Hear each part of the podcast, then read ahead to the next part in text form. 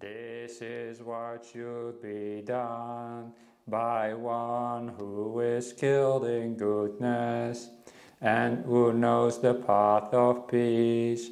Let them be able and upright, straightforward and gentle in speech, humble and not conceited, contented and easily satisfied, unburdened with duties, and frugal in their ways, peaceful and calm, and wise and skillful, not proud or demanding in nature. Let them not do the slightest thing that the wise would later reprove, wishing in gladness and in safety, may all beings be at ease, whatever living beings there may be, whether they are weak or strong, omitting none, the great or the mighty, medium, short or small, the seen and the unseen, those living near and far away, those born and to be born, may all beings be at ease. Let none deceive another, or despise any being in any state. Let none through anger or ill will wish harm upon another, even as a mother protects with her life her child, her only child. So with a boundless heart should one cherish all living beings, radiating kindness over the entire world, spreading upwards to the skies and downwards to the depth, outwards and unbounded, free from hatred and ill will, whether standing or walking, seated or lying down, free from drowsiness. One should sustain this recollection. This is said to be the sublime abiding.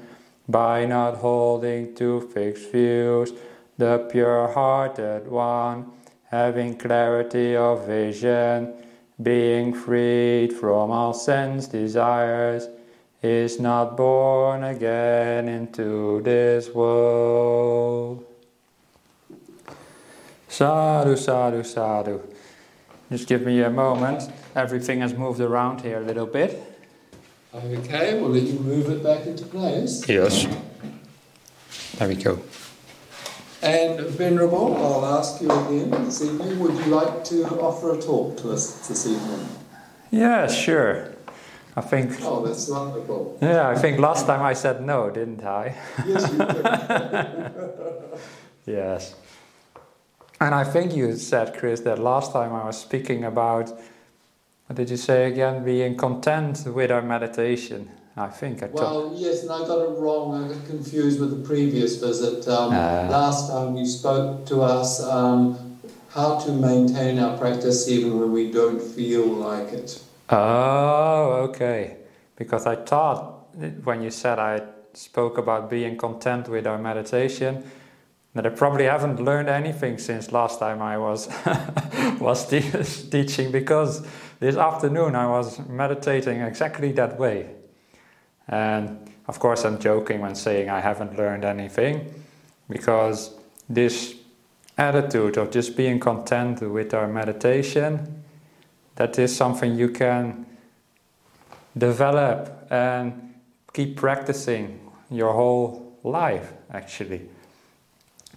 I know often you start meditating and either you're craving to get some sort of peace out of it, or you're getting annoyed with what's happening and you're not content with it. Like maybe your body is uncomfortable and you sit in meditation and you're like, ah, this meditation is so uh, uncomfortable and not pleasant. I wish I was in a deeper meditation, or I wish I was doing something else.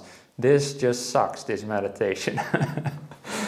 If you have that kind of attitude, then of course your meditation is going to uh, be unpleasant.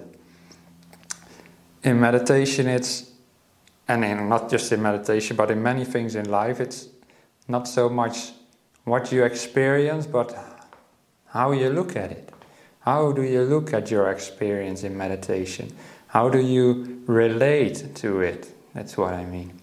You can have, I'll just take the example of the uncomfortable body. You can have an uncomfortable body, but you can still actually be happy and you can still have really good meditation even though your body might be uncomfortable.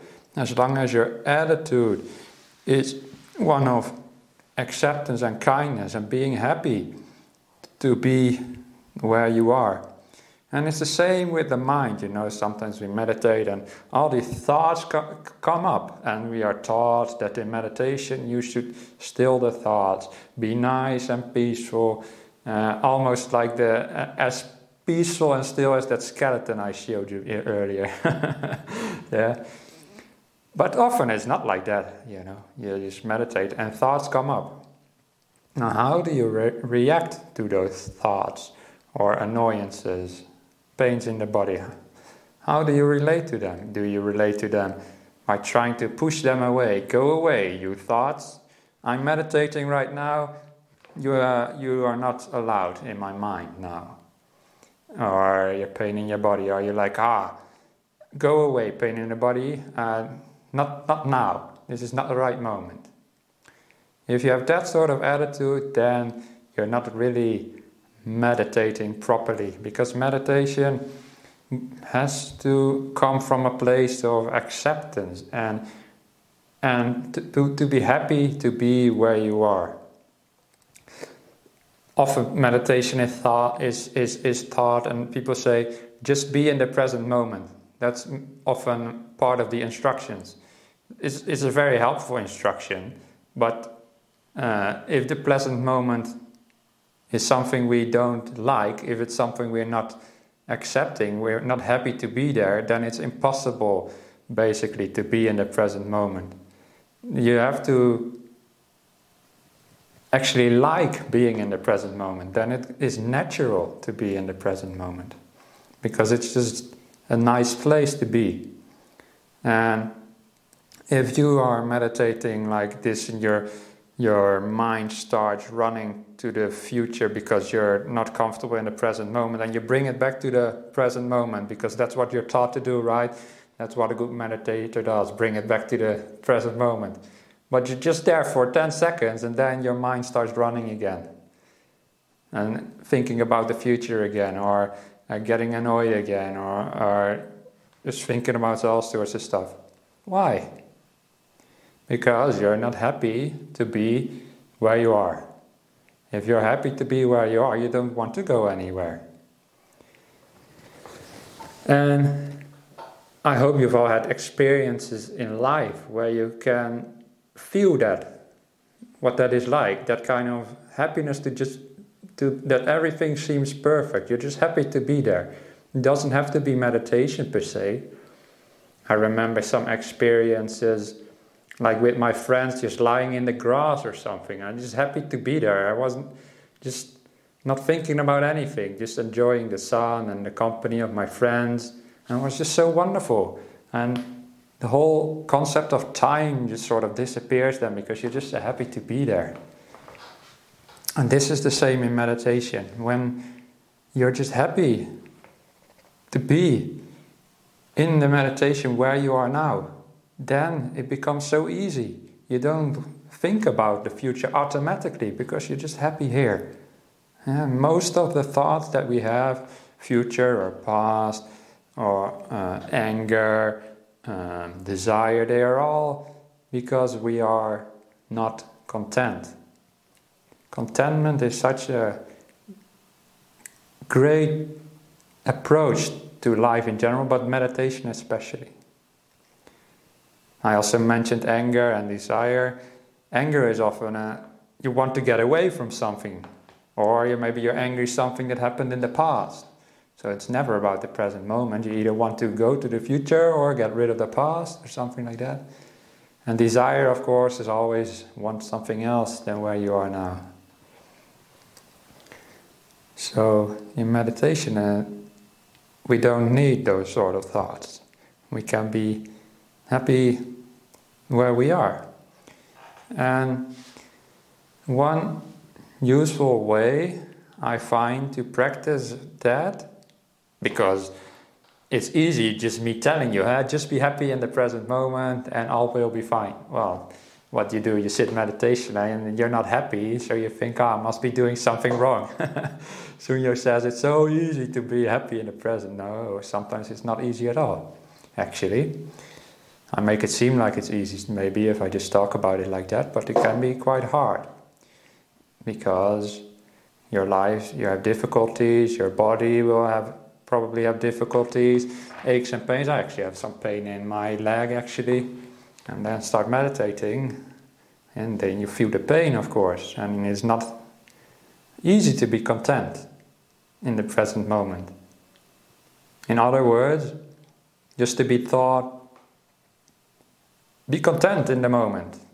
Can be a good teaching, but sometimes it's too easy. It doesn't work, that's what I mean. The, the teaching is too simple. Simple, not easy, simple. Um, you need a little bit more oomph behind it. And what I like to do to get that oomph behind the contentment and behind being happy with the present moment is to actually send loving kindness towards the present. Be uh, really embracing the present as it is. I don't know if all of you have heard of loving kindness meditation before. Most of you probably, because I've seen you many times. But usually it's, it's taught like you're kind towards other people, you're kind towards uh, uh, animals and um, other beings. But you can also have loving kindness to the present moment, actually. And it's very helpful to see all the beautiful parts in the present moment, instead of focusing on all the not so beautiful parts. For example, we are all here right now on this uh, on this internet call, and we are, have the opportunity to do some meditation in a moment, and that is really wonderful.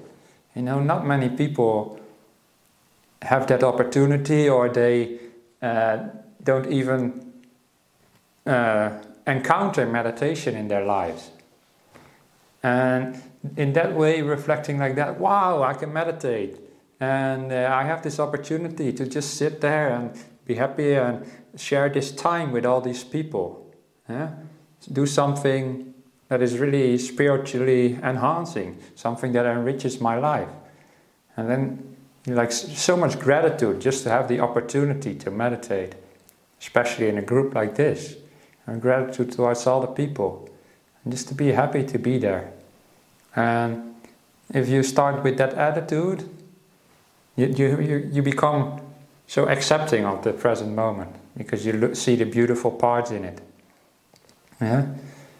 And uh, I think we should actually uh, try and practice that in a moment. Because I can talk on and on, but I think you get the idea already. To be just happier in the moment, but not just by being telling yourself, I have to be content now, I have to be content. No, that doesn't work often. Just instead focus on the beautiful parts and send kindness towards this moment, acceptance, and open your heart to this opportunity to meditate. If we do that, we have like a little, um, like what do they call it? Like a springboard into meditation. It, you lift off more easily. Yeah. So I will guide you in a moment, uh, a little bit in a meditation, to develop this uh, kindness towards the present moment. But I will not do that for the whole forty-five minutes, because hopefully at some point you'll be so happy just to sit there, and you don't need to develop kindness towards the present moment anymore, because you're already very content. And at that point you can just let go of that instruction and just sit there and just be. And just let life happen to you in a way. And that's often when meditation becomes very, very natural, because you just sit there and you're happy to sit there, and things like the breath come to you automatically. You don't need to go chase it, or you don't need to keep putting your attention back on the breath, because the reason that you have to keep doing that is also because you're not content with your breath. You keep losing it all the time. Uh, so instead, just be happy to be there. Then that everything will uh, unfold much more naturally, in my experience anyway. But let's see if that will also be your experience. So I suggest we meditate for uh, about forty minutes, and I will uh, guide you through that.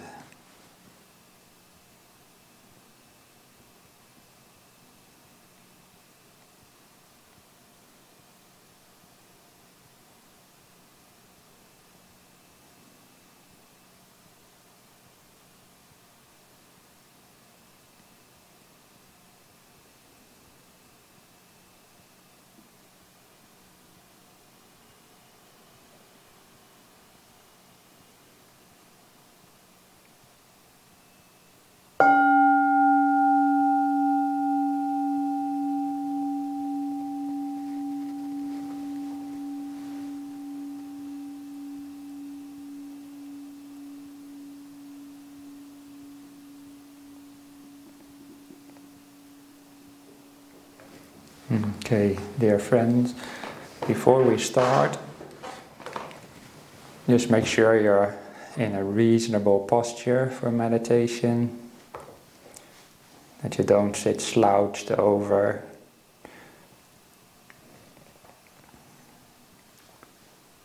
Just position your body in a comfortable way.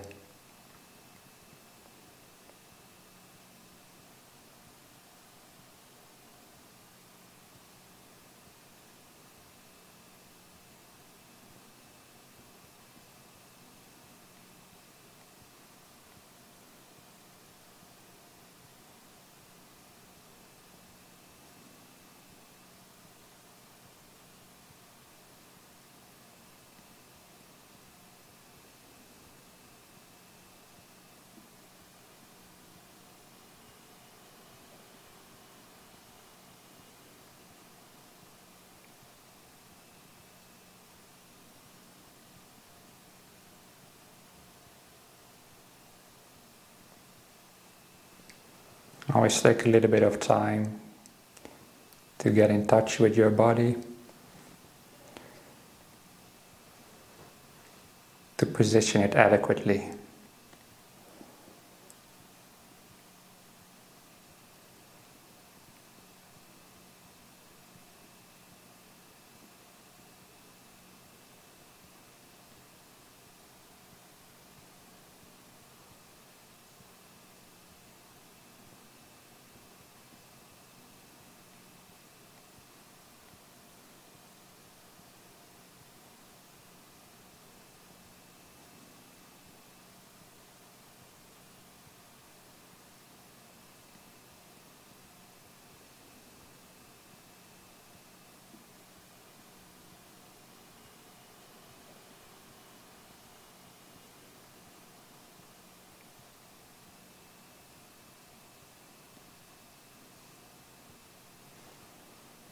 And once your body is uh, positioned okay, doesn't have to be perfect, just good enough, please take a moment to reflect upon us being here, although it's through the internet, us being here together.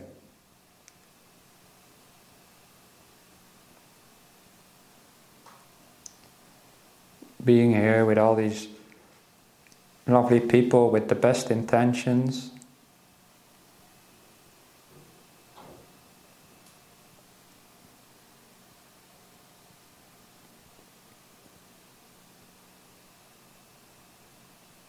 and if you're listening to this later on the YouTube, you'll have to uh, change these instructions to fit you. but for those live, listening live, just to acknowledge the fact that somewhere in the world these other people are also now meditating with us.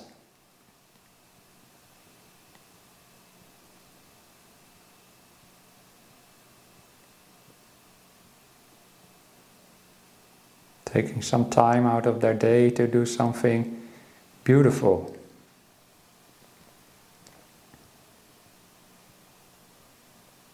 Looking for kindness and peace.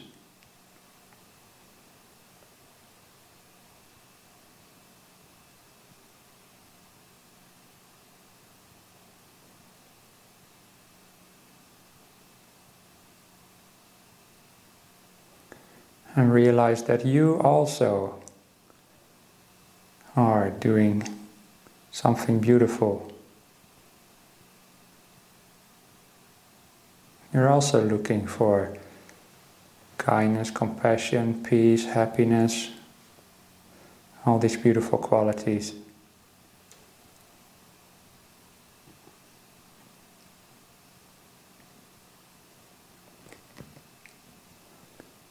And just the fact that you are sitting down, listening to this talk and wanting to meditate, that alone is already enough, already makes the meditation a success.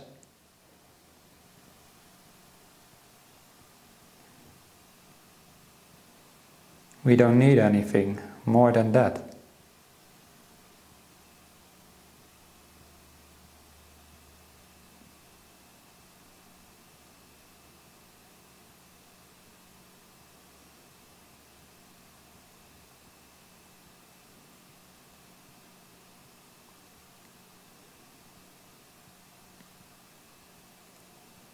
So you can thank yourself and all these other people just for being here.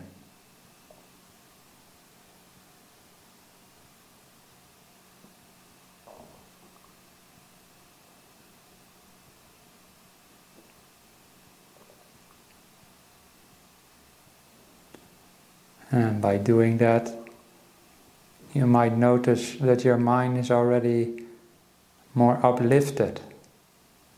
A bit more happy, and it's a little bit easier to stay in the present moment.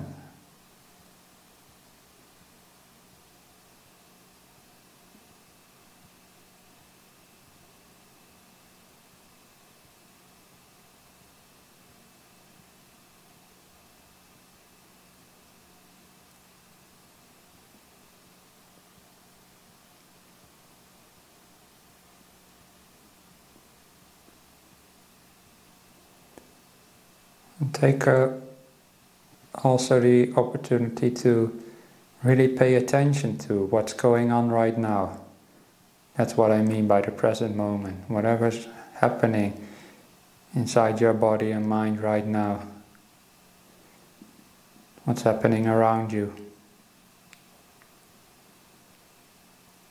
And really re- to reflect, ah, this is so wonderful that I can just be in this moment, that this moment is here for me.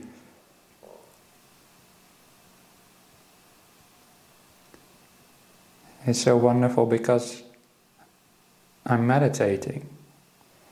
I have the opportunity to do so.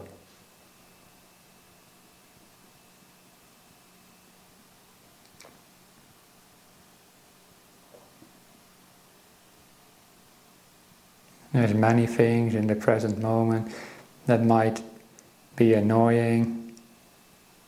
For example, where I am, the lights are very bright. I'm sitting on a chair which I usually never sit on, so it's uncomfortable. There's some kind of zooming noise going on, but I don't focus on those things. Instead, I just focus on the beauty of being here.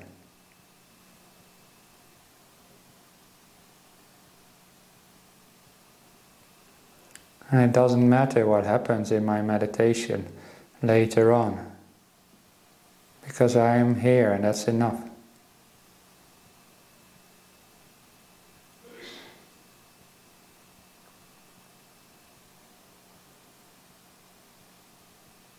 I am in the present moment, and the present moment is in me as well.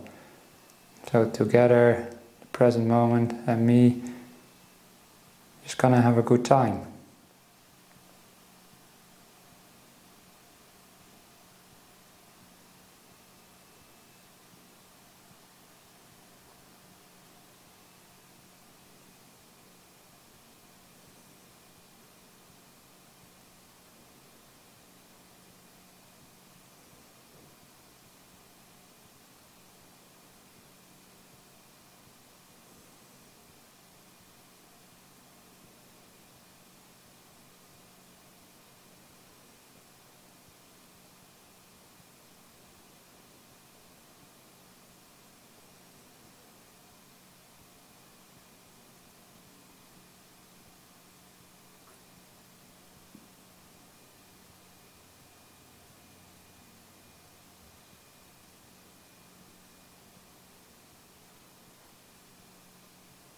So see if you can develop this attitude of kindness and acceptance, no, not just acceptance, embracing this present moment.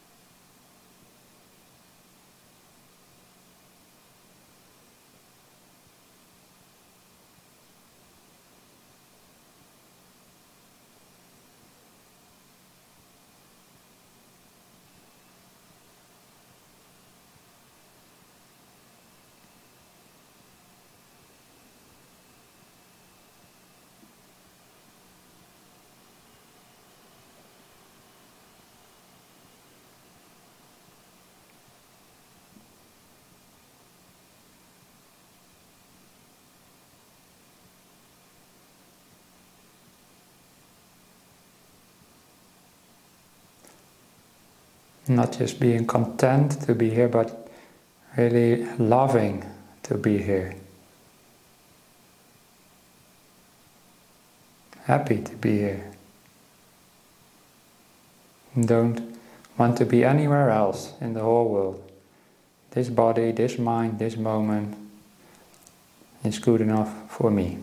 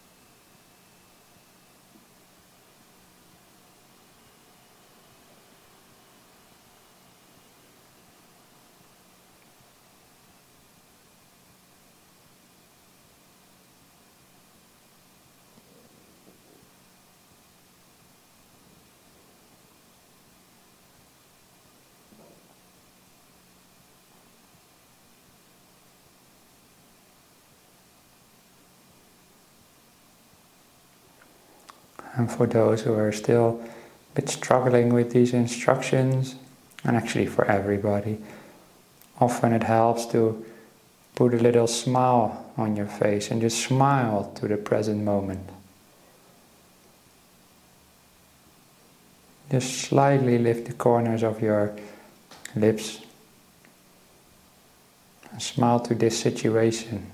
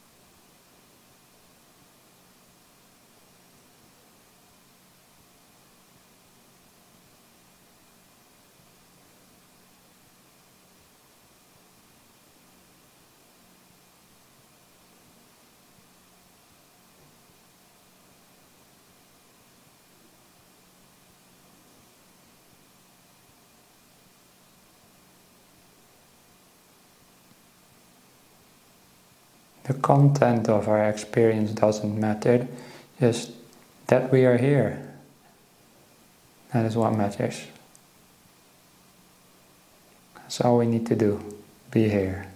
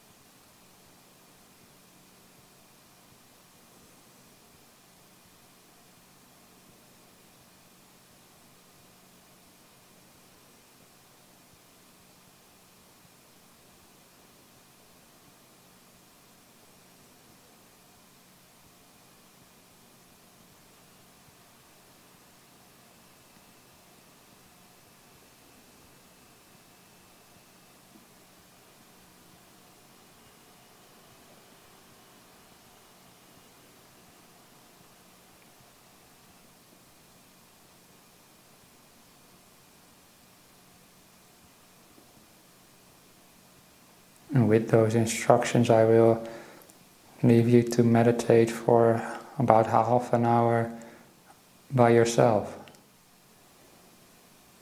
See if you can find happiness in the present moment. And once you do, just be there and enjoy being there.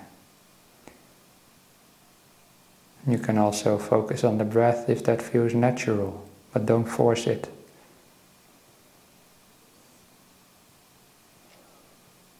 It's up for you to decide.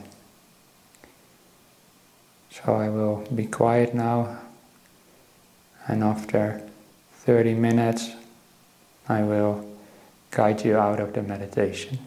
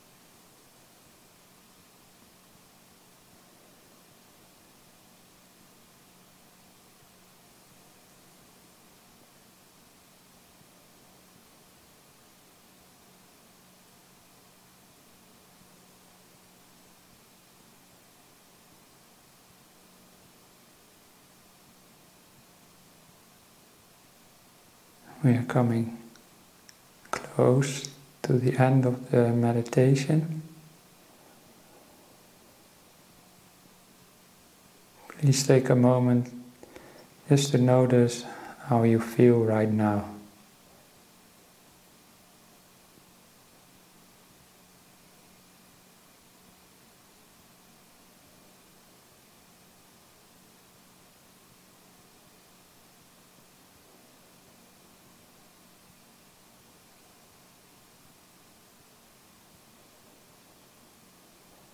Just come back to the present moment once more. Just being here. Nothing to do.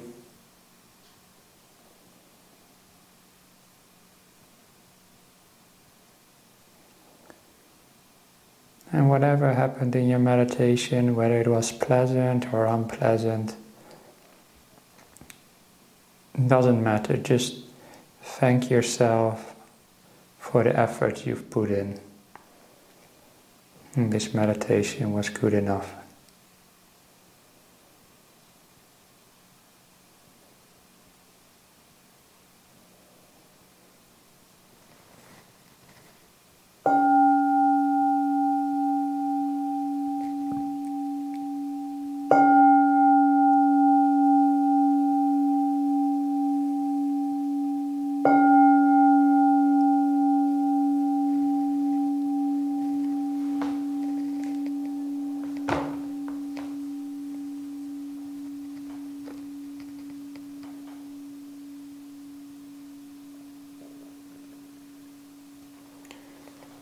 So that was a little bit of guidance about finding contentment through some more active reflection than maybe what you're used to. Instead of just telling yourself, be content. In, instead of doing that, find some reasons to be happy, to be content. Find the beauty in the moment, find the beauty and the opportunity to meditate, the beauty in your wholesome intentions and the intentions of everybody in this meeting. And by doing that, we have a different attitude to meditation already from the very start. And I find that very helpful. But even during the meditation, I use that approach as well. I was sitting in meditation and my cheek really started itching very badly.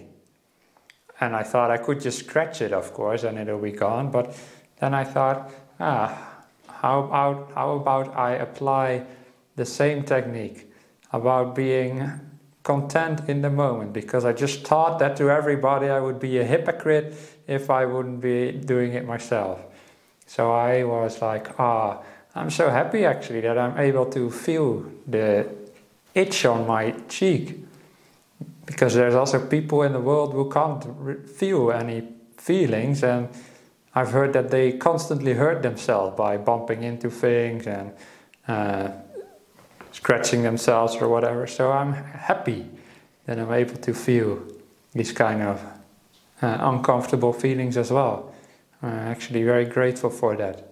And then I was able to embrace that itchiness and make it part of my meditation. And of course, soon I didn't even pay attention to it anymore, and it just disappeared all by itself. And that reminds me of once uh, I was meditating when I was still a lay person.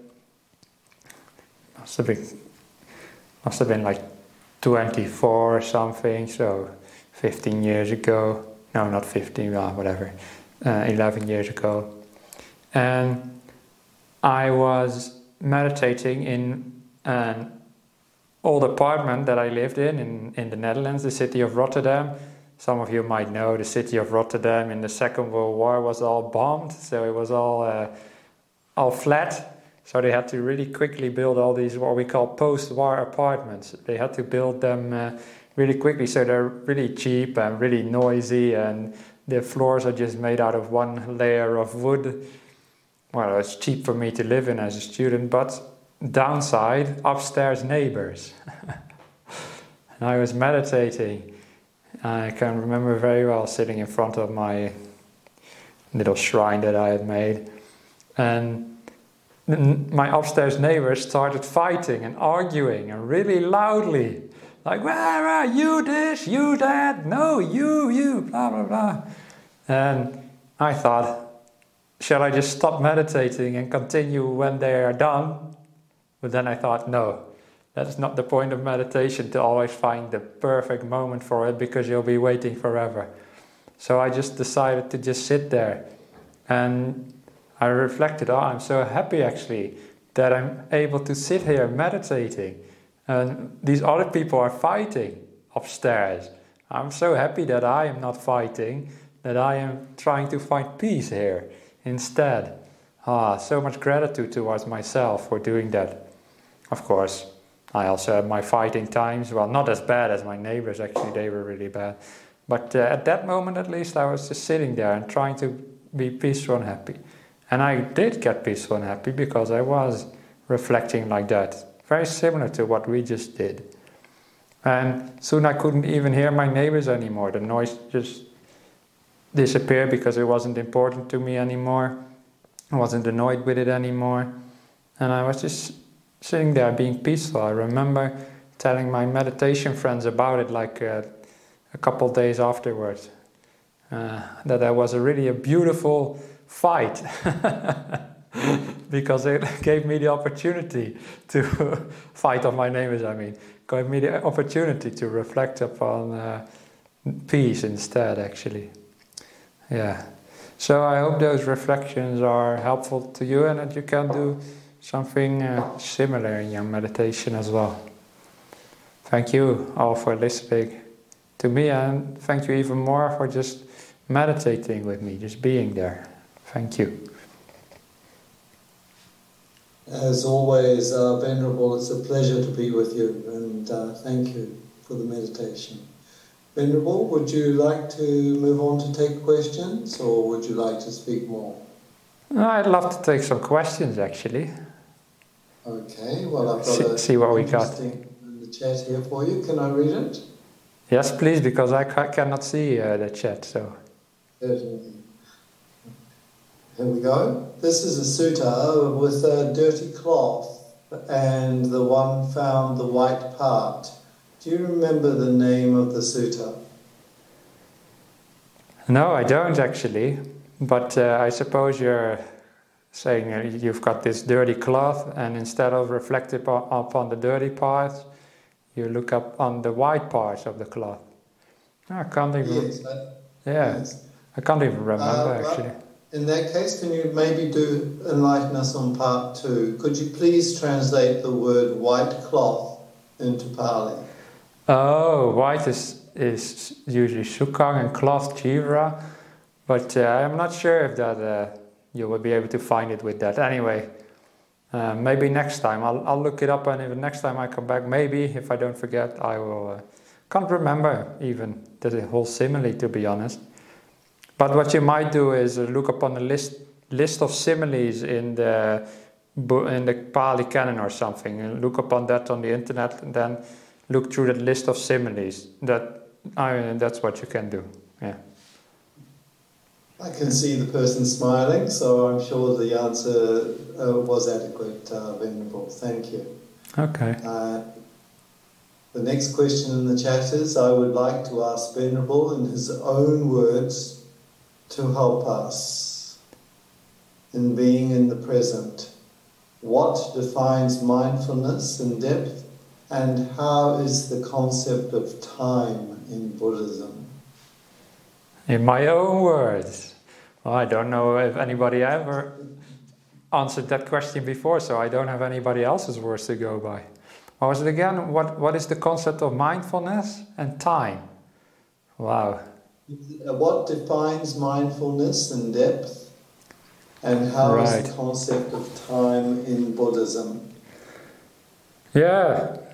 Not sure if those questions really fit in with what, we, what we've been doing, but mindfulness is a sort of multifaceted thing in, in Buddhism, actually. Uh, you often hear that mindfulness is uh, non-judgmental, present moment awareness, but actually in the Buddhist text it's much more than that. Uh, mindfulness is also to keep in mind the, the purpose of what you're doing. So let's say that we were meditating and we wanted to find contentment in the moment. Then your mindfulness would keep in mind the, the idea to be content. And if non-content arises in your mind, some kind of discontent or annoyance, and if you notice that, you're like, ah, I'm getting discontented, that's not what I was supposed to be doing. Then if you notice that, that is part of your mindfulness, because your mindfulness like, keeps in mind the purpose of your meditation. And that is actually a really helpful concept uh, to know, that mindfulness is not just being aware of the present moment, but also you have this ability inside yourself to remind yourself of um, of, of, of the purpose of, of, of things, not just meditation, but let's say you want to keep the five precepts. Uh, or the five precepts in Buddhism is like not lying, not stealing, and so forth. Let's say you have a problem a little bit with lying, maybe. Sometimes you tell slight untruths or something. And what you can do is, in the morning tell yourself, today I will try my best to not lie. I will try my best to uh, tell the truth all the time. And, I, and I, this is actually an example from my own life, especially as a layperson. And if you tell yourself that in the morning, it's like setting up the uh, mindfulness in advance. Then if you go through your day and you're talking to somebody and you see this intention arise to maybe sl- tell a slight untruth to make yourself look better or what, to just maybe to, uh, it doesn't have to be an outright fraud or anything, but you know, you know the kind of lies I'm telling, talking about. Sometimes just you tell some... but it's something just so you don't have to uh, deal with them or whatever. Oh, the skeleton just fell over. I don't know if you heard the crash. Yes, we did. It's tired, I suppose. Anyway, so you tell yourself in the morning, I will not uh, do, do that kind of lying or that sort of uh, half-truth. You go through your day and, and you might be able to notice that once that intention arises to just tell that slight lie, that white, the white lie I suppose they call it, and you, your mindfulness pops up. Ah, I told myself I wasn't going to do that. And this is actually also how mindfulness is taught in the suttas as well. It's compared to a guard, uh, like uh, somebody who uh, guards, uh, like usually in the in the in the text of the Buddha is like a guard in front of a city, protecting the gate. But now we can also imagine like a guard guarding a safe or something inside of a bank, a vault inside of a bank. And would it be a good guard if the guard would be just present moment awareness and the robber came? This is a simile of Ajahn Brahm. The robber came in, in the bank and the guard was just noting, ah, I see the robber going in the vault. Robber going in the vault. The robber is in the vault. The robber's coming out carrying bags and you don't do anything as a guard. Is that a good guard? No. I'm holding my hand like this because I'm imagining this guard holding this spear or whatever, I don't know. Anyway, that's a bad guard if it's just only aware of what's happening. A good guard also does something about it. You know, you see the robber coming. This is like a simile for and your bad intentions or whatever, you see the robber coming and then you say, no, you don't go into the vault. Eh? I will not lie, I will not do that. That's actually what mindfulness is about. And that is so helpful to, rec- to recognize that ability within ourselves also for meditation.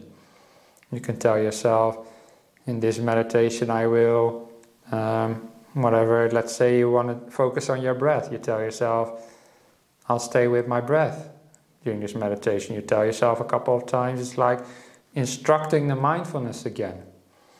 And you'll notice once your mind moves from, away from the breath, you'll be better able to recognize that and go back to the breath.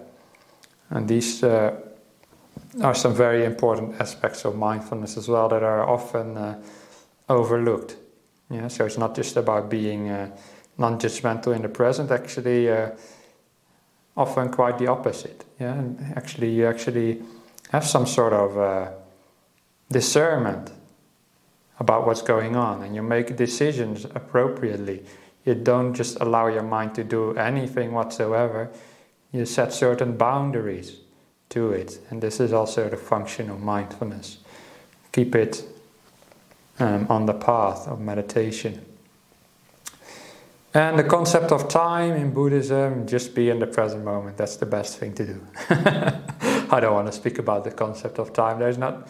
That's a lot of philosophy, and um, the Buddha never really talked about that sort of stuff, about the concept of time or whatever. So um, usually that just ends up a lot of thinking, and not really helpful. Yeah. Thank you, Venerable. Is there anyone who would like to unmute and ask a question directly? You're most welcome to. Um, I would like to ask, um, thank you for your meditation. Yeah, thank you for your meditation. I would like to ask, um, is because when I was just meditating, a lot of like negative thoughts and emotions come up. And hearing about your sharing, I'm wondering, will they naturally goes away when they like lose importance in your mind? Ah, that's a very good question. Yes, Gloria, you can compare those negative thoughts to that itch that I talked about. Yeah, if I would get annoyed with the itch, ah, go away itch. Ah, you, I don't want to have an itchy uh, cheek. If I am like that, then I'm only paying more attention to the itch, and it only becomes worse and worse. And instead, I was just happy to have the itch. And it's the same with your annoying, annoying thoughts that you mentioned, like, let's say, ill will or whatever. If you have those thoughts of annoyance, and you get annoyed with them because you don't want to have them, then now you have double annoyance. So it's only getting worse and worse. So instead, just happy, oh, okay, it's just thoughts of annoyance. I'm happy to have them. I don't mind. You know, I'm not perfect. So I'm, I, I can have those thoughts. I'm not hurting anybody just by having thoughts. I'm just happy to be here and just recognize the way my mind is. And yeah, it's, it's cool have negative thoughts. Why not? You know, you don't have to be uh, an enlightened Buddha to, to join this meditation group. So go ahead, think as many annoying thoughts as you want. And you'll find if you have that sort of attitude, I'm making a bit of fun out of it, but if you do have that attitude, then those annoying thoughts have no power anymore. Because the attitude be, behind them doesn't exist anymore. You don't have this attitude of ill will, you have this attitude of accepting whatever comes and being happy with it. And even annoying thoughts you can be happy with, and then they will disappear, because it's like a contradiction. You can't be happy and annoyed at the same time in in, in that way. Yeah, but again, if you get annoyed with annoyed thoughts, yeah, of course, then they'll keep coming and coming. And, and this is easy to say, just be happy with annoying thoughts, but uh, it takes some practice, of course, because people often, I don't know why this is, but people so find it so hard to accept themselves. And it's not just the thoughts that we get annoyed with, but it's like a, we think it's a part of us, and we're annoyed with ourselves. We should be a better person, we think, or something like that, you know. Uh, but don't think like that. It's it's all right. We all have these thoughts, as long as you're not like enlightened or whatever, and it's fine. We're just practicing, and we're just... Um, actually, sometimes you can also reflect upon it like this. Just let those thoughts come. Um, it's like old karma that just comes up, and you just let them come and let them like uh, settle in a way. Just let let the let them uh, empty out. Let's say, let's say I have this bottle, this bottle here. It's sitting there. um, full of water. Let's say the water is your annoying thoughts. When you open up the bottle, if you start pouring, I won't do it because my robe will get all wet, but there's only so much water in the bottle, right? You can't keep pouring forever. It's the same sometimes. If you have that kind of attitude to your, towards your mind, you can't keep get annoyed forever. Well, sometimes it feels like that, but if you have that attitude of just letting whatever thoughts need to come out, just let them come out, then you're accepting them already. And then they, they, they lose their power. Yeah? Hope that it helps. Yes, I can see uh, Gloria nodding, Venerable, so I'm sure it has. Venerable, I, I have a small question for you. Uh, when I visit temples in uh, Thailand and Laos, often, often we take a little bottle of water and we pour it out and right. into the ground. Um, what is the symbolism behind this? What does it mean? Oh, yeah. Um, I'm not really super familiar with Thai rituals because I've never really been in Thailand, but people over here do it as well. And I have understood when I asked somebody that uh, the water represents all your good deeds.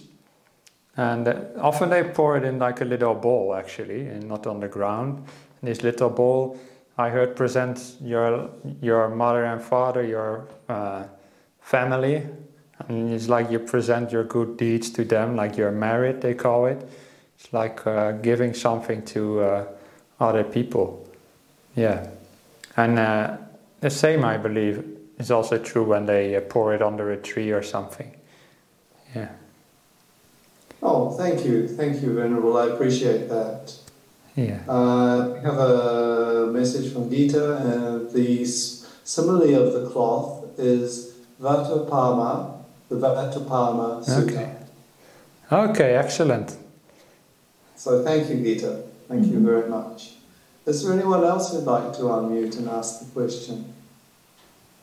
Oh, lovely, Nikki, thank you.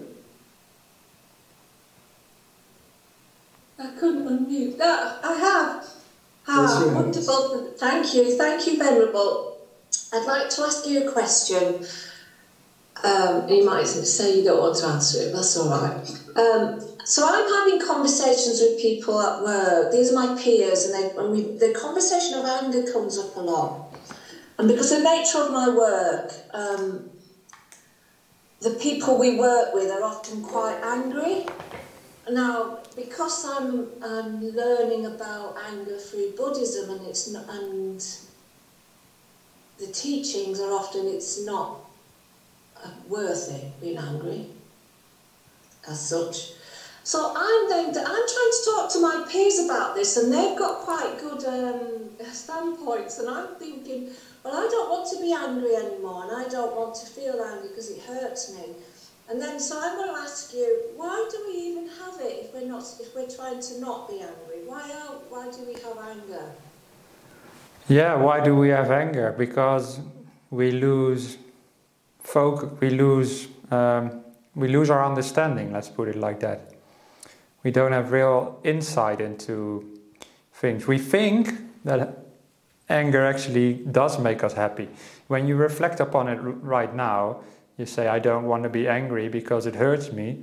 But in the moment that you're angry, you're probably not able to think like that. You think you're getting something out of your anger. You feel like, uh, let's say you're angry at uh, a colleague at work, and you feel so self-righteous, you feel like you've got it right and they've got it wrong, they should never have said that, they should never have done that thing. And if you're just angry enough, somehow the justice gets served or something like that. It's just an example of how we think our anger um, um, makes something happen in the world that serves us. You see what I'm saying? It's always self-serving anger, and uh, we lose focus of what is actually self-serving, which is to be kind and to be be. I was going to say to be kind and happy, because you notice that anger never comes together with happiness. I've never seen a happy person who is angry at the same time. It just doesn't happen. But still people get angry.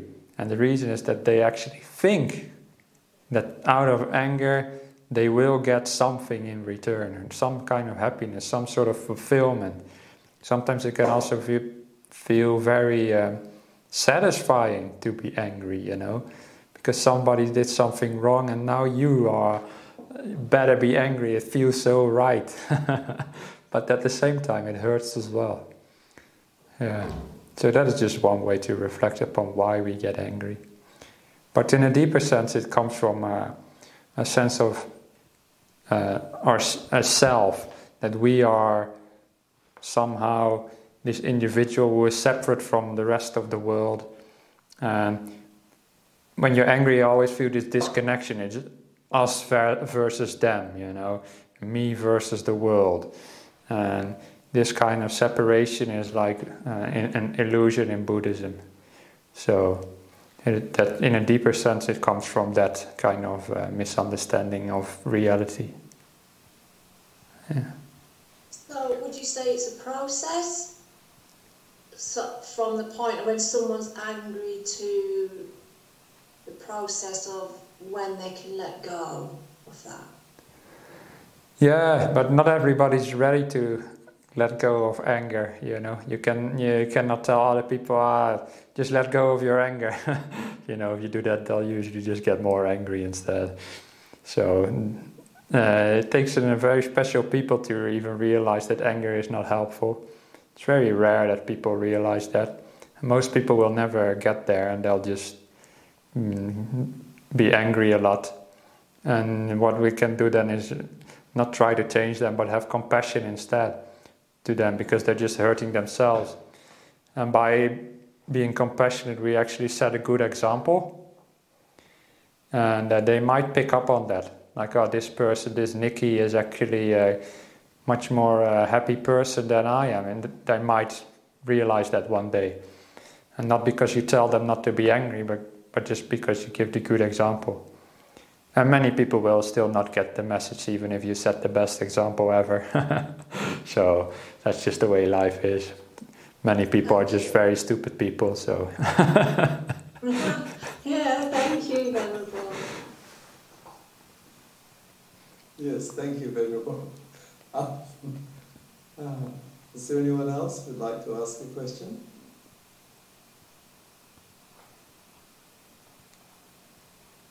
All right. I have a, a point I would like to ask from Venerable. Uh, when we develop a sense of compassion in ourselves, does that spread to others, uh, and how does it spread and how does it help others? I just read a comment uh, today about becoming more compassionate in the classroom as a teacher, and how if the teacher develops a sense of compassion, then it spreads in the class. Oh yeah, I, that that sounds like a wonderful article actually. Maybe you should maybe you should uh, send it to the monastery and, and say that it's for Sunyo. Then I'll have a look at it as well. I'll do that. Yeah, but... Uh, Yeah, I think compassion spreads the best in that way, by setting an example. Uh, as I also told to Nikki, I've been living in this monastery now for ten years and I've never seen Ajahn Brahm angry or annoyed. He's always, whatever happens, always comes from a place of kindness. Even if the monks do very stupid things, the kind of stupid things that you'll never hear about on the Dhamma talks, because they're too embarrassing to talk about, but they do happen. And uh, what does Ajahn Brahm do? Does he get angry? No, it's always kindness. And that example actually uh, um, has really inspired me a lot and has changed me a lot as well. And because often these ideas about kindness and compassion, uh, even if we read it in the suttas from the Buddha, th- these ideas can be very abstract in a sense. We know sort of what it is, but to to to really be kind all the time, it's, that's really like a, an, an abstract ideal. But when you see a person who actually is like that, and uh, who always acts like that, then it really uh, makes it tangible and alive, and you think like, oh, I can do that as well then. If if he can do it, or they can do it, or she can do it, then maybe I can also be uh, less of an angry person and more kind. And uh, not to toot my own horn, but I feel like I have been also developing a lot in that direction and being much more, um, uh, yeah, much more gentle, more soft, and uh, don't get so upset anymore with people. It's never been my biggest problem, like anger, but uh, I definitely had lessened it over the years. And that is uh, um, something you can develop through practice, doing this meditation, but also the way you live, you know, keep, uh, keep the precepts, and the way you talk to people, and the way you listen to people. Every moment we can actually practice this kindness, and in the end, to really be always kind and never angry has to come from certain insights that are uh, very deep, but uh, at least in our way towards those insights we can aim to be uh, a little bit better than last year, for example. Let's say uh, this year I'm just a little bit kinder than last year. Let's say that you've realized that for yourself. Wow, then you did such a good job, because mo- most people in the world, they uh, die just as uh, the same as they were born almost, or usually just more grumpy actually. But uh, if you practice this path, then uh, hopefully you'll be the opposite, and you'll be be more kind and more happy. Yeah. So in short, your, my answer would be uh, spend time with other kind people actually, because they uh, have an influence on you. People like this, yeah, uh, and uh, that, that is actually very helpful. And when I was a layperson, at some point I also started changing my friends, because I realized what kind of friends were more helpful for me uh, to develop myself in uh, the direction I wanted to go. So I had more and more Buddhist friends, and uh, the more friends that Uh, Um, we're not as spiritual, I start seeing less and less. And that is uh, one way in which you can actually also encourage this kindness in yourself. Yeah. Thank you very much, Venerable, and thank you for this evening. We've reached that time. Uh, this evening you've been uh, speaking to people, people in Czechoslovakia, Poland, Perth, Maine, Minnesota, Germany, Munich, Sri Lanka, Spain, Malaysia, Cornwall, Indonesia, and France. Oh, wow! The whole world is here. Well, thank you everybody for being here, taking time out of your day uh, to uh, meditate together. That's really amazing. And, it is amazing. Yeah. And, and uh, Venerable, would you like to leave us with a blessing? I was just going to suggest if you wanted the blessing or not. Not a blessing, thank you very much. Okay.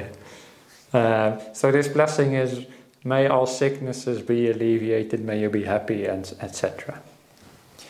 Sabarogo vinimuto, sabasanta pavadito, sabaviramati gando, Nibuto chatuvang bhava sabitiyo vivajantu sabarogo vinasatu mate bhava dvantarayo sukidikayuko bhava Abhivadana sili sanicca vonda pacayino chattaro dhamma vadanti ayuvano sukham palam.